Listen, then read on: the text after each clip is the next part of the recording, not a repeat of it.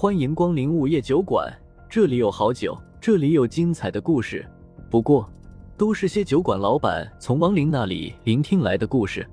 午夜酒馆，作者黑酱标，由玲珑樱花雨制作播出。第两百一十九章，大日神功。此时的曼陀罗还在暴揍着狂暴魔王，虽然那狂暴魔王被打得哇哇大叫，但仍然没有受伤。曼陀罗怒了，像一个暴怒的母龙一样，飞身站在了狂暴魔王的头上，然后双脚夹住，猛地一转，狂暴魔王就跟电钻头一样旋转着进入了地面之下。不过曼陀罗并没有停下动作，继续转身子。不一会儿的功夫，狂暴魔王就被弄进了地下百米深处，连地下水都喷了出来。这下狂暴魔王虽然还是没有受伤，但也被暂时困住了。风正苏看到这一幕，感觉十分头疼，不过还是把曼陀罗喊了过来，再让他去对付狂暴魔王已经没啥意义了。于是抬手指了指花魔王，道：“看到那个魔女没有？去对付她吧。”嗯。曼陀罗早就烦了，应了一声后，直接朝花魔王冲了过去。然而看到曼陀罗，那花魔王并没有露出惊慌失措的样子，反而招着手轻笑道：“小妹妹，过来啊，我带你去找个如意郎君。”这话一出口，冲到半路的曼陀罗忽然停在了原地，然后眼神迷离的朝花魔王缓缓走了过去。风正苏不禁倒抽了口冷气。这花魔王居然还能操纵身为金甲师曼陀罗的欲望，看，无论男女，但凡心中有色欲，就会被花魔王给控制。一旁的李水儿不慌不忙的摊摊手道：“风正苏的表情瞬间凝重了起来，问道：‘如果被他彻底操控了，会怎么样？’花魔王会把他们吸成人干。”李水儿淡淡的道。风正苏嘴角一抽，立刻大喊了一声：“曼陀罗！”快醒来！曼陀罗顿时浑身哆嗦了一下，疑惑的回过头。风正苏连忙又说道：“你对付不了他，赶紧回来。”听他这么一说，曼陀罗才红着脸缓缓回来了。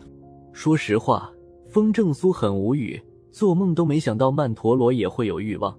虽然他已经跟正常人族没啥区别了，可他毕竟是一个金甲师啊！不等风正苏多说什么。花魔王突然开口道：“切，风大人，你违规了。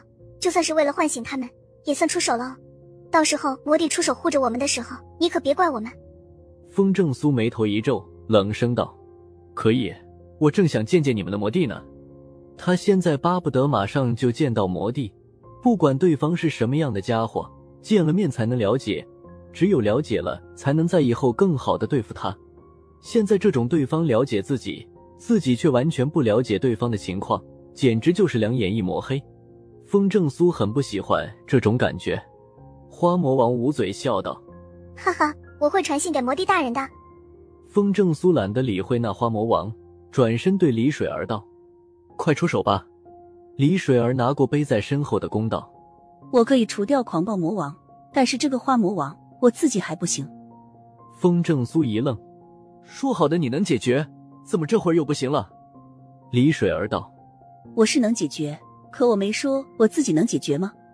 风正苏无语了，刚要再说什么，忽然听到了狂暴魔王的大笑声：“哈哈，黄毛丫头，你就算把老子打进地下的岩浆里也没用的，没人杀得了我的。”一看，发现狂暴魔王这会儿已经从地下蹦出来了，浑身湿淋淋的，狼狈不堪，但表情却十分嚣张。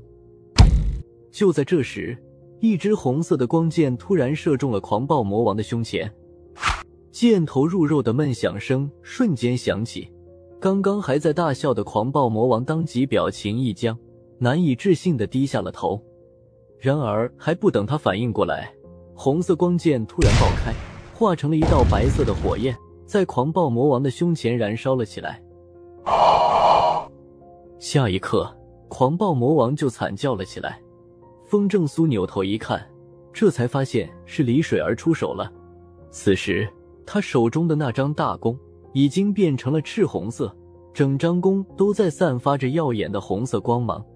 而弓身上浮现出了“大日神弓”四个字。看到那四个字，风正苏忍不住的浑身一震，居然是上古道器“大日神弓”。大日神弓据说是上古时期从星空中坠落下来的，它是一颗死亡的恒星天然幻化而成。虽然大日神弓是一件极其强大的道器，可是一直没有人能使用它。风正苏虽然没有亲眼见过大日神功，但对这件道器早就听说过。没想到李水儿居然能使用大日神功。按理说，只有能操控火系力量的火神才能够使用大日神功，但是曾经的火神试过却失败了，连火神都无法使用的大日神功，李水儿一个完全不懂操控火的人竟然能用！不等风正苏多想，狂暴魔王的惨叫声便打断了他。回头一看，发现此时的狂暴魔王身体居然像融化的钢铁一般，开始缓缓分解了。那股白色火焰似乎比三昧真火还要厉害得多，这才一会儿的功夫，就已经把狂暴魔王的胸前烧成了一个大洞。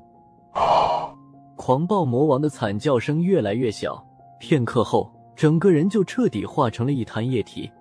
切，一点都不惊少，这才一剑就化成水了。李水儿毫不在意的拍拍手，重新将大日神功背在了身后。风正苏忍不住的嘴角一抽。